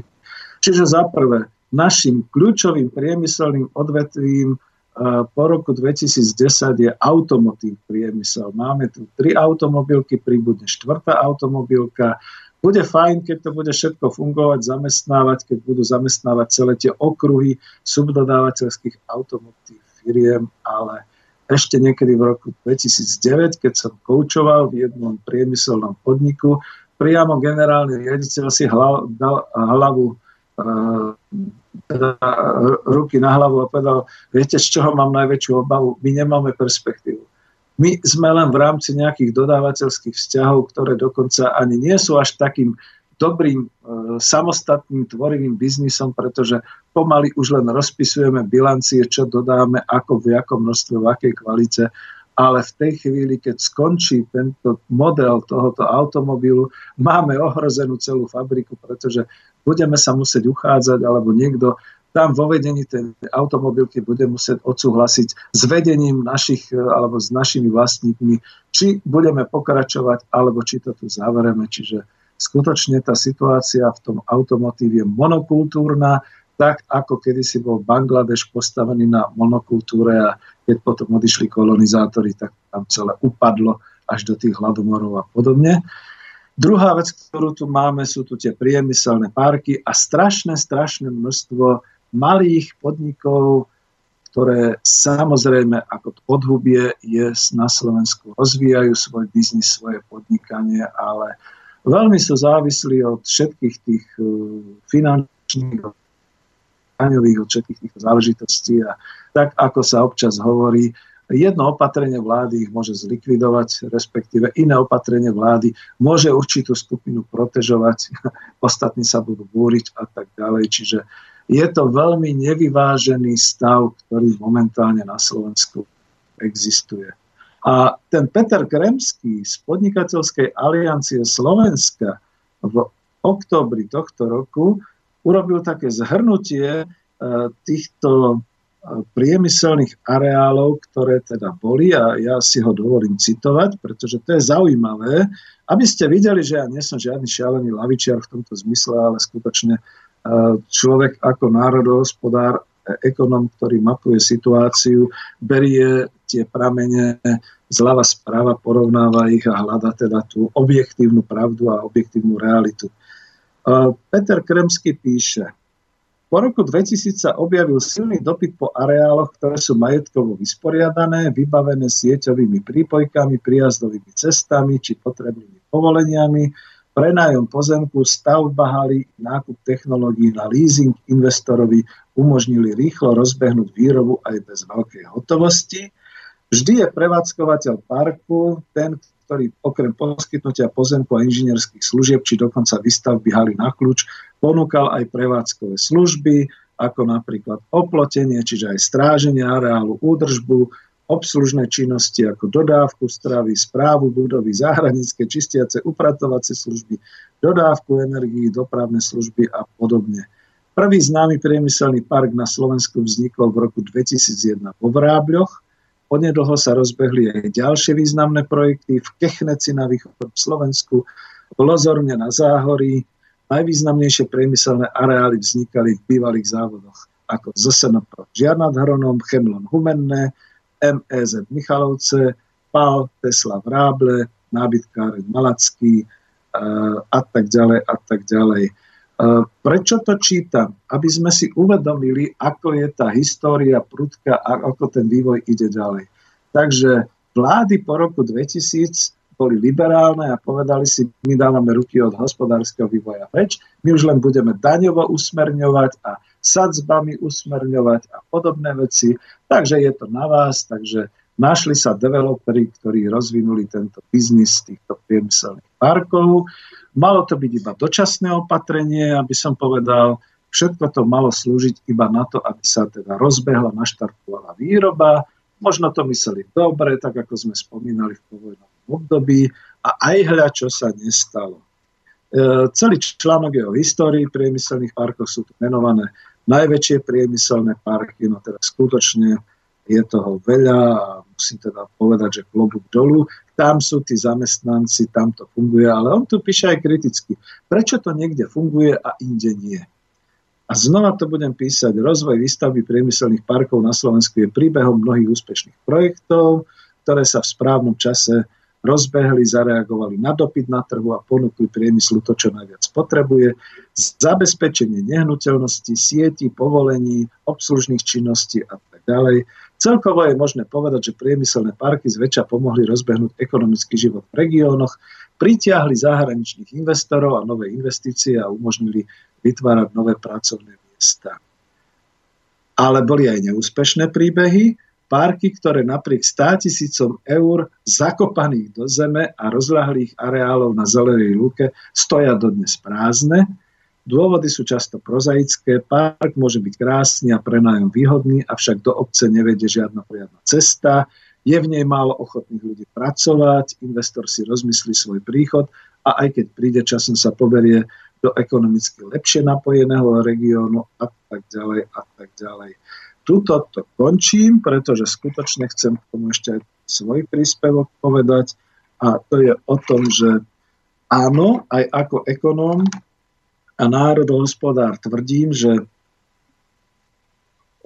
pardon, a tvrdím, že tieto priemyselné parky mali byť doplnkové a dočasné, ale zvyk je železná košela a stali sa z nich hydry, stali sa z nich dneska symboly kolonizácie Slovenska, pretože tak, ako som sa pýtal, čím sa líšime od Zimbabwe a Bangladeša a podobne, momentálne je to tak, že tu v týchto priemyselných parkoch funguje výroba, ktorá vôbec nepomáha Slovensku, nepomáha zásobovať priemyselnú spotrebu ani spotrebu domácnosti. Sem sa všetko dovezie, tu sa to spracuje, tu sa použijú naše zdroje, myslím, že prírodné, aj ekonomické, pretože štát to častokrát veľmi dotuje a odpúšťa dane a podobné veci.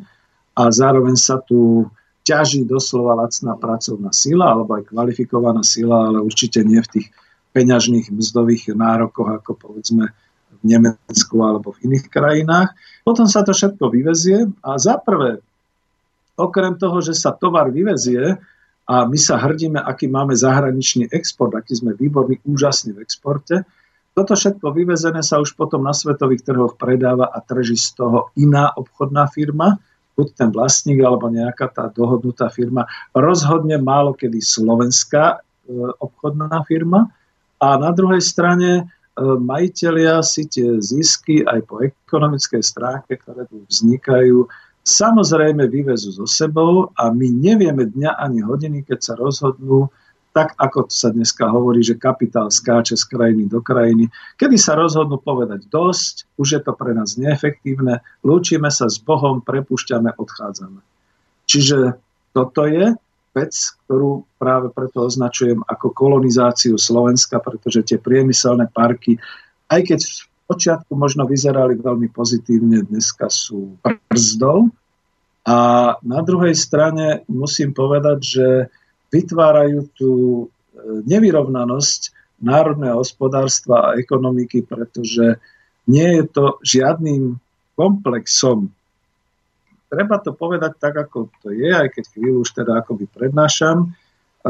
Keď sa pozrieme na to, ako by to malo fungovať v jednom štáte, v jednej spoločnosti, ktorá má svoju ekonomiku, tak národné hospodárstvo ako komplex výroby, distribúcie, ktorý je spojený vertikálne i horizontálne s dodávkami a odberom do fungujúcej cirkulácie od výskumu cez vývoj, výrobu, distribúciu až po spotrebu týchto statkov, to už na Slovensku neexistuje.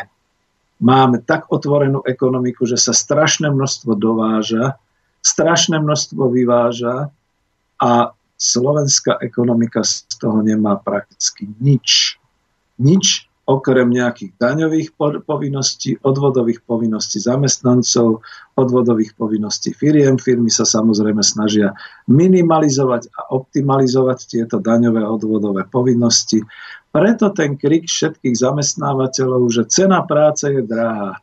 No iste, že pretože vlastníci ani top manažeri tu častokrát nežijú, takže im je, no skoro som to škaredo povedal, čo im je, fúk im je, že povedzme naozaj z tých odvodov sa vlastne platia všetky sociálne služby slovenskej spoločnosti, pretože oni sú Holanďania, Nemci, Američania, Briti, Indii, Číňania a všelikto iní a im nezáleží na nejakej prosperite slovenskej spoločnosti. Im ide hlavne o to, že tá cena práce sa im zdá byť drahá, presne kvôli tým odvodom, dôchodkovým, sociálnym, zdravotným a podobne, čo by najradšej škrtli, pretože niekde v tých indonéskych alebo v tých afrických krajinách to nikto od nich nepožaduje. Takže takáto je naša istota do budúcnosti. No a máme mnohé... tu, ak, ak môžem, tak ešte dám jeden mail, ktorý tu máme od Lenky. Ľudne ma prerošte, lebo ja už prednášam. Dobre, veď, veď práve. Tak dobrý deň. Myslíte, že chápu súčasní podnikatelia koncepciu ekonomickej demokracie ako hrozbu, alebo len ako ďalší doplnok k súčasnému stavu?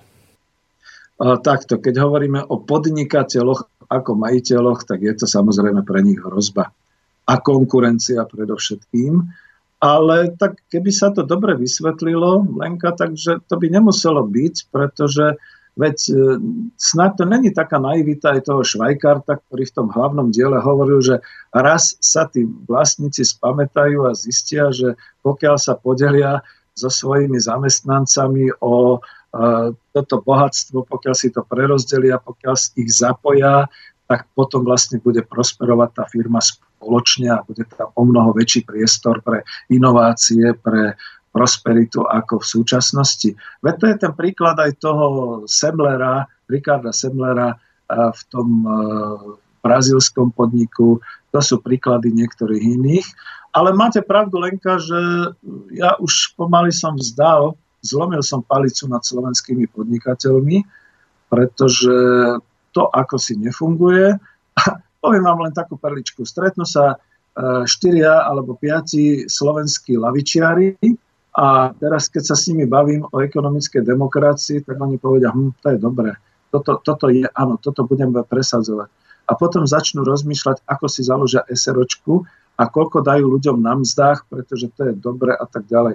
A ja im hovorím, chlapci, zastavte sa, ale veď vy hovoríte ako kapitalisti.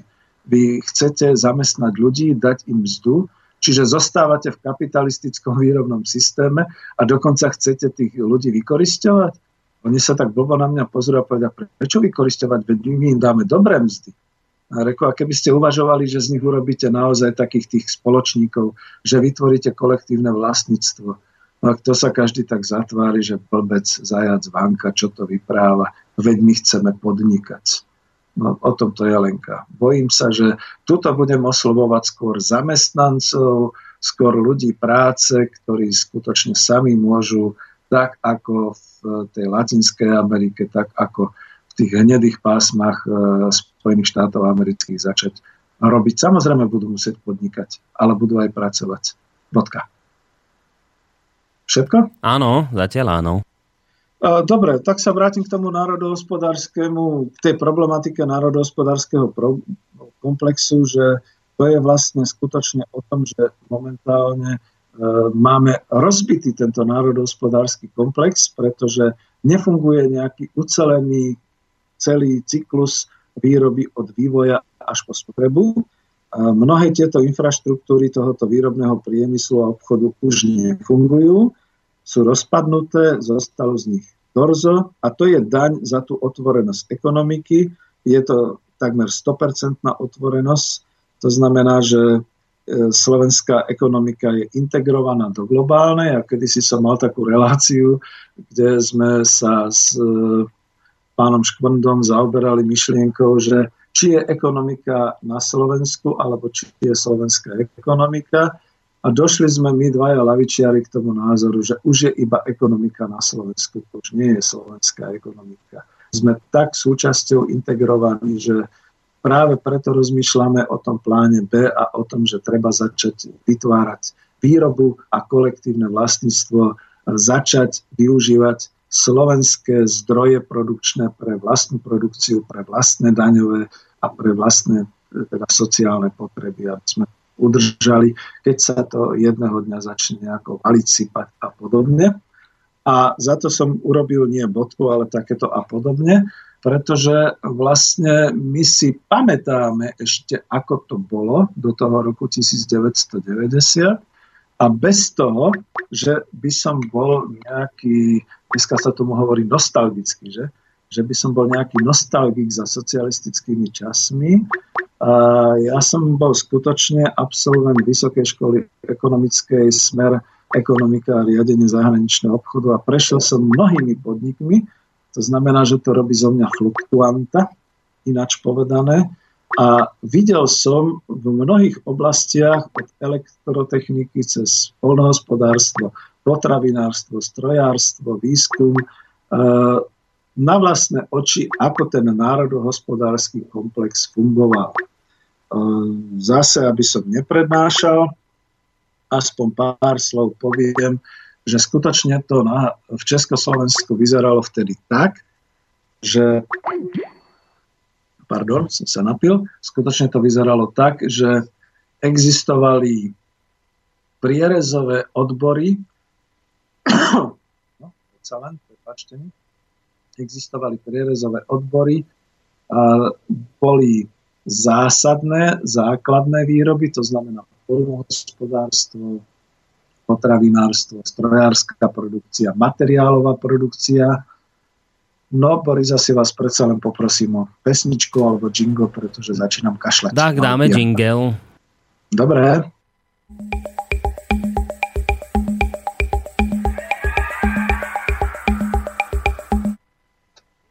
Stihol som to. Dobre. No ide o to, že existovali prepojenia infraštruktúry po vertikálnej stránke, čiže e, z hora dolu, aj po horizontálnej stránke, čiže v podstate opakovanie rôznych výrob alebo doplňanie výrob podľa potrieb e, po celom národohospodárskom komplexe. To bolo všetko organizované, tieto závody, tieto podniky do tzv. Výrobno-hospodárskych jednotiek a podľa toho typu tej výroby boli tie výrobno-hospodárske jednotky označované Povedzme, najlepšie mi to asi ide v, tej, v tom potravinárskom priemysle, kde bol mesopriemysel, kde bol napríklad hydinársky priemysel. A keď hovorím hydinársky priemysel, je mi to veľmi blízke. V tom máme rodinnú tradíciu. Teraz budú všetci tí, ktorí sú takí skeptickí voči mňa a proste ma všelijak nazývajú, hovoriť áno, môj otec bol dobrý, ja budem musieť byť asi zbojník. Môj otec bol ekonomický riaditeľ výrobno-hospodárskej jednotky hydinársky priemysel na Slovensku. To znamená, že zodpovedal skutočne za vývoj hydinárstva na Slovensku z tej ekonomickej časti, v podstate ako štatutárny zástupca generálneho riaditeľa. Častokrát riadil rôzne a rozhodoval rôzne strategické smery. A tu musím povedať, že ako to bolo koncom deväťdesiatych rokov, to znamená, že bol hydinársky priemysel, výrobno-hospodárska jednotka, trust podnikov, ktorý mal pod sebou výskum, Ivánke pri Dunaji, mal vývojové centra, mal produkčné centra pre jednodňové kurčatá, produkčné centra pre e, liahárenstvo, pre rôzny vývoj výrobkov a podobne. Mal e, samostatnú prvovýrobu, dohodnutú cez rôzne štátne majetky a cez rôzne agropriemyselné podniky. Napríklad patril tam aj samostatný podnik, ale predsa len Branko Nitra, pôvodne Bratislava, Nitra, Košice, Branko Nitra, ktorý sa špecializoval, povedzme, na výrobu morčacieho mäsa a tak ďalej týmto smerom. Boli tu skutočne závody, ktoré chovali vodnú hydinu, čiže husy, kačice, boli tu závody, ktoré vykupovali a cez družstva vykupovali alebo chovali perovnú hydinu, to znamená naozaj sliepky, kurčatá, brojlery, všetky takéto veci. A keď niekto povie fuj, fuj, tie socialistické kurčatá, tak ho môžem ubezpečiť, že zase ja som bol pre zmenu podniku zahraničného obchodu Kospol, ktorý exportoval a tým pádom vyrábal devízy pre Československé národné hospodárstvo tým, že predával časť tejto hydiny do Európskeho hospodárskeho spoločenstva, kde teda samozrejme si tie firmy chodili pozerať, ako sa to, mali sme vlastné jatky, ako sa vlastne teda hydina e, zabíja, akým spôsobom sa spracováva. Bolo postupne vypracované celé to technologické, ako nazvať, zameranie, aby bola maximálna výťažnosť hydinového mäsa. To znamená, vyrábali sa aj paštéty, vyrábali sa konzervy, vyrábali sa polotovary. Dlho, dlho by sa dalo o tomto hovoriť, ale tu chcem povedať, až po vlastnú distribúciu vlastnými dopravnými prostriedkami do jednot, do priorov, do potravinárskych podnikov. Každý závod, ináč tieto závody boli organizované krajsky a niekedy dokonca aj okresne.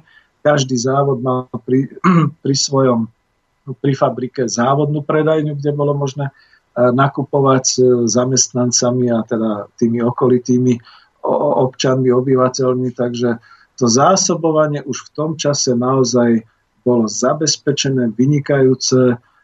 To znamená, aj tá kvalita bola taká, ináč by si to od nás neboli kupovali tí západniari. Takže skutočne sme mali vyspelý hydinársky priemysel a pozrite sa, kde sa nachádzame v rokoch dvadsiatom prvom storočí, po roku dvetisícdesať. Máme šťastie, že Andrej Babiš pokúpil nejaké tie podniky hydinárskeho priemyslu na Slovensku. Máme šťastie, že povedzme ešte nejaké hydinova, hydinárske závody prežívajú alebo dostávajú teda nejakú dotáciu od štátu a rozvíjajú sa. Snáď aj nejaké družstvá existujú, ktoré chovajú hydinu, ale to je všetko. My sme už zrušili celý ten krajský okresný systém, zrušili sme infraštruktúru. Ešte vlastne som ne, nedopovedal, že povedzme naozaj týkalo sa to mraziarní, týkalo sa to obalových materiálov, všetkých týchto vecí. Dnes to už vlastne neexistuje a máme tak otvorenú ekonomiku, že sem dovážame nielen nejaké čerstvé hydinové výrobky z Ukrajiny a z Polska. Bodaj by to bolo, že sú to naozaj kačice a husy z Maďarska, čo by teda mrzelo do našich ľudí od slovenského grobu, grobu a podobne, alebo českých pestovateľov. chovateľov, ale skutočne v tejto otvorenej ekonomike sa nám tu vyskytuje nejaké čínske hydinové mäso, nejaké arabské hydinové mäso a chápem aj ministra Jahnátka, že chce možno podporiť aj tých mladých poľnohospodárov, aby začali chovať hydinu, povedzme, na tých svojich dvoroch, aby ju predávali priamo obyvateľstvu, prípadne aby ju predávali nejakým tým hydinárskym závodom, ktoré zostali. Pretože vrátim sa úplne na začiatok do toho roku štyridsaťpäť a podobne. Veď po slovenských dedinách sa pestovala, chovala a hydina skutočne po dvoroch a chodili, toto mi otec hovoril v tej histórii, chodili tzv. Naozaj faktori, ktorí chodili s nákladnými autami, vykupovali živú hydinu od týchto jednotlivých farmárov. E, samozrejme potom si združovali jatky, e, potom sa vyrábali tie rôzne polotovary, mrazilo sa a podobne.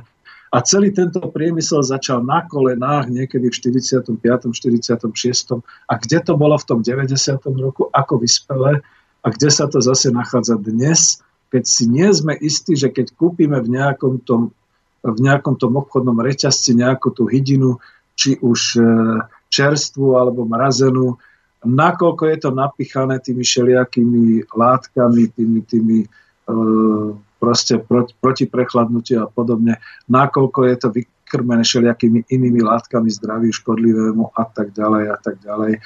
Čiže skutočne zanikla nielen sebestačnosť, ale aj potravinová bezpečnosť. A to som tu asi na desiatich minútach rozvinul len jeden národohospodársky komplex, len jeden prípad, ktorý teda si pamätám najlepšie, pretože som nakoniec aj čiastočne ako obchodník v tomto smere pracoval. A týchto odborov a týchto aj priemyselných odvetví, ktoré boli, tých sú stovky, dokonca by som povedal, že možno tisícka všelijakých materiálových výrob, ktoré už na Slovensku sú takto rozbité. A my máme ešte šancu, možno poslednú šancu, kým vymreme generácie, ktoré sa narodili ešte pred rokom devätnásťstodeväťdesiat, aby sme toto dokázali dať dohromady, pretože generácie po nás to už budú možno hľadať iba na internete, googliť, alebo budú používať zo sveta nejaké dovezené veci, ktoré už ale naozaj nebudú originál zo Slovenska, respektíve nebudú mať tú kultúru tej výroby a, a tú, tú, tú schopnosť produkčnú na Slovensku. Čiže ide o to, toto zabezpečiť. Aby som toľko nefňukal, pozrite sa na obrázok. Sú dva obrázky na Slobodnom vysielači org. Na tej stránke, tam je taká tá fabrická hala a potom je obrázok na Slobodnom vysielači na avíze Slobodný vysielač es ká, tam je potom taká jabloň s takým polom a s nejakou takou dedinou v pozadí. A práve o to ide. My tu máme nesmierne zdroje, ktoré môžeme od zajtra začať využívať. Skutočne k tomu potrebujeme len šikovných mladých ľudí, potrebujeme, aby si vyhrnuli rukávy. A my starí, ja, ja si myslím totiž, že ako, ešte, ešte to poviem tak ako ináč, že každý nad päťdesiat rokov, nad päťdesiatpäť rokov si pamätá v tom svojom odbore, ako to vyzeralo v celom tom národohospodárskom odbore v tej jeho oblasti a vedel by to dať na papier, vedel by tým mladým poradiť, vedel by im presne povedať, čo, ako to zorganizovať, aby tá výroba fungovala, aby fungovala aj kvalita, aj nakoniec odbyt, predaj a toto všetko rozbehnúť. Nakoniec Japonci sa tak po druhej svetovej vojne zviechali. Oni mali tie svoje kruhy, keiretsu a neviem ako všelijak sa to nazývalo, kde si nepustili žiadnych zahraničných, samozrejme, ako treba jasne povedať, že Američania tam mali vyslovenú nadvládu finančnú a aj vojenskú, aj všelijakú, ale oni si to sami vo vnútri vytvárali až do toho japonského zázraku, ktorý nastal niekedy potom v tých sedemdesiatych rokoch. Veď my ešte stále na to máme, aby sme tú výrobu takto podporili, rozvíjali a kopec mladých ľudí, ktorí sa do toho môžu pustiť hneď od zajtra rána. No ale to už je také ideologické, čo tu hovorím, pretože e, skutočne chcem nadchnúť a chcem inšpirovať ľudí, ktorí rozmýšľajú, ako by sme zbohatli, ako by sme podnikali. Nezbohatnite, ale zamestnáte sa. Budete prosperovať, budete úspešní, budete sebavedomí a jednoho dňa si poviete, pozrite sa, čo sme to vytvorili. Asi bodka, neviem, či je čas na pesničku, alebo máme tam niečo? Zatiaľ, zatiaľ mail nemáme, pozerám, tak hm? hádam, hádam, môžeme dať aj pesničku trošku na oddych. Dobre? Daj pesničku, samozrejme. Dobre, tak poďme na ňu.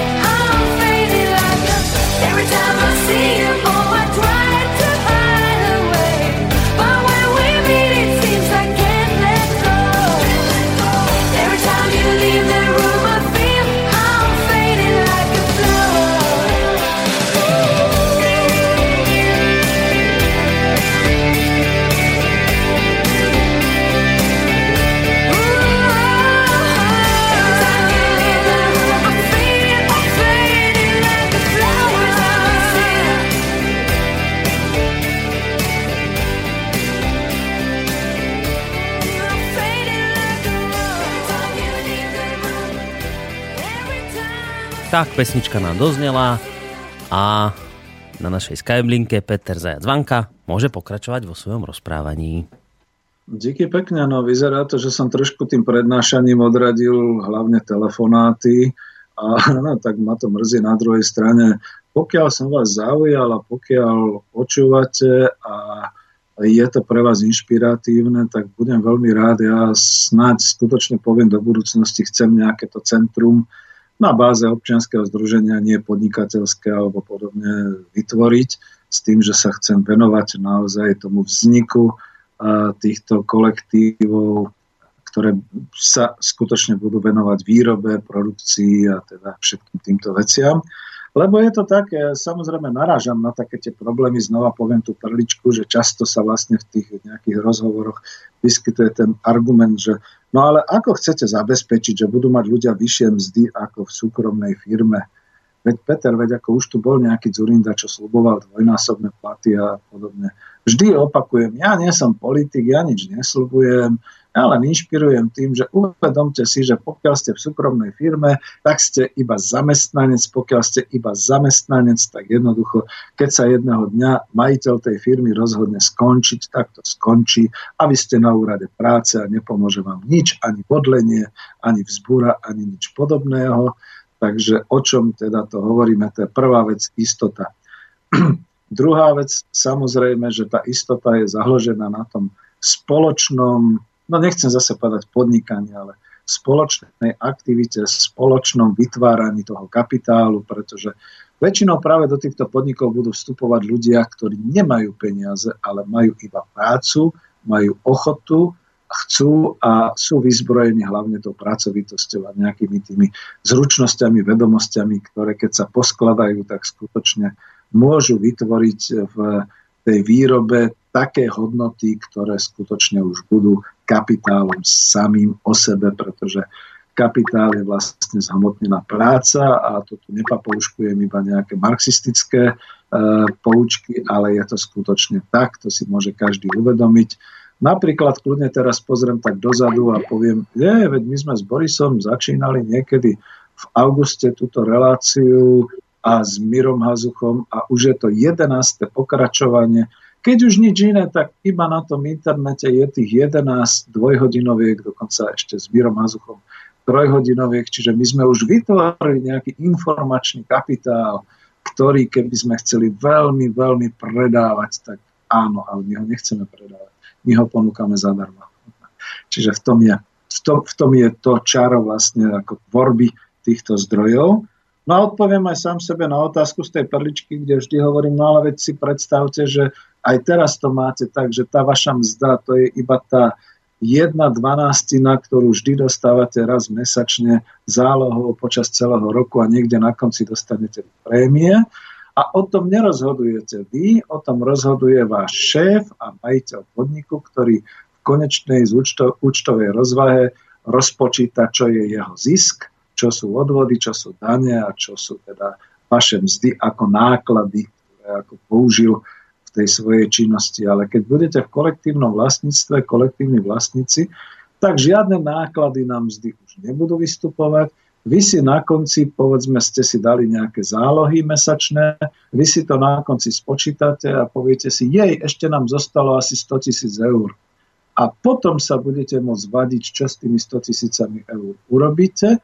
Žiadny súkromný vlastník nad vami nebude, ani žiadna akciovka.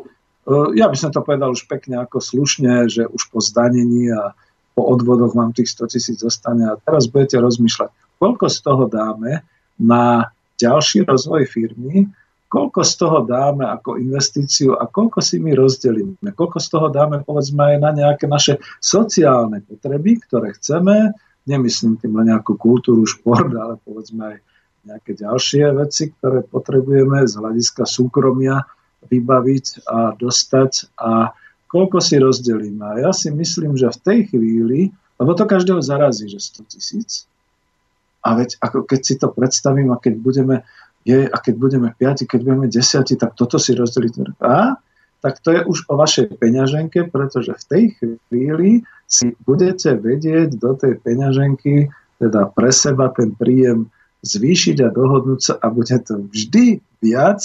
Ja som škaredý, ja si dám ruku do toho, bude to vždy viac ako to, čo momentálne dostávate od tej súkromnej firmy.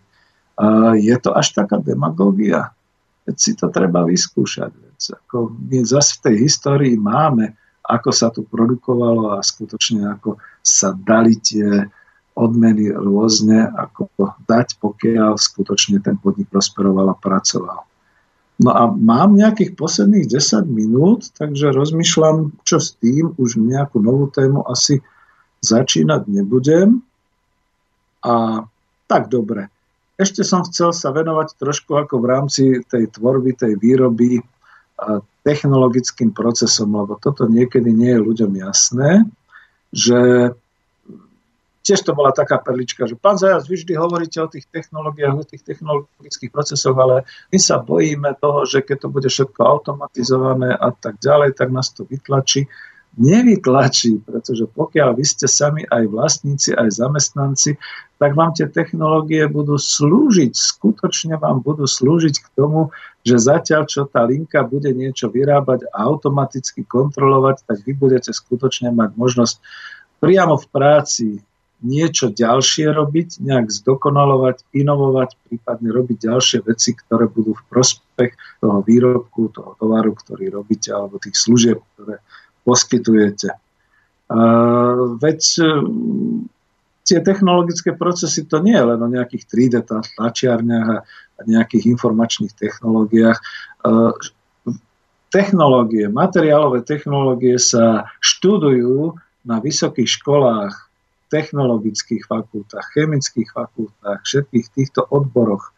Uh, tieto Tam, tam sú skutočne ľudia vyškolení, učia sa celej tej logistike od prísunu materiálu cez logistiku počas výroby, postupy výroby v čase, v priestore, pridávanie rôznych zložiek, rôzne dodržiavanie tých technologických časov a, a všetkého ostatného, merania, kontrolovania kvality, odskúšanie až po nejaké to ukončenie výroby, balenie, skladovanie, odpady, preprava až po distribúciu nejakým tým zákazníkom. Toto všetko patrí do tej technologickej zložky výroby a toto e, je normálne, že to teda takto funguje vo výrobe a toto sa každý bude musieť naučiť, respektíve každý to zvládne.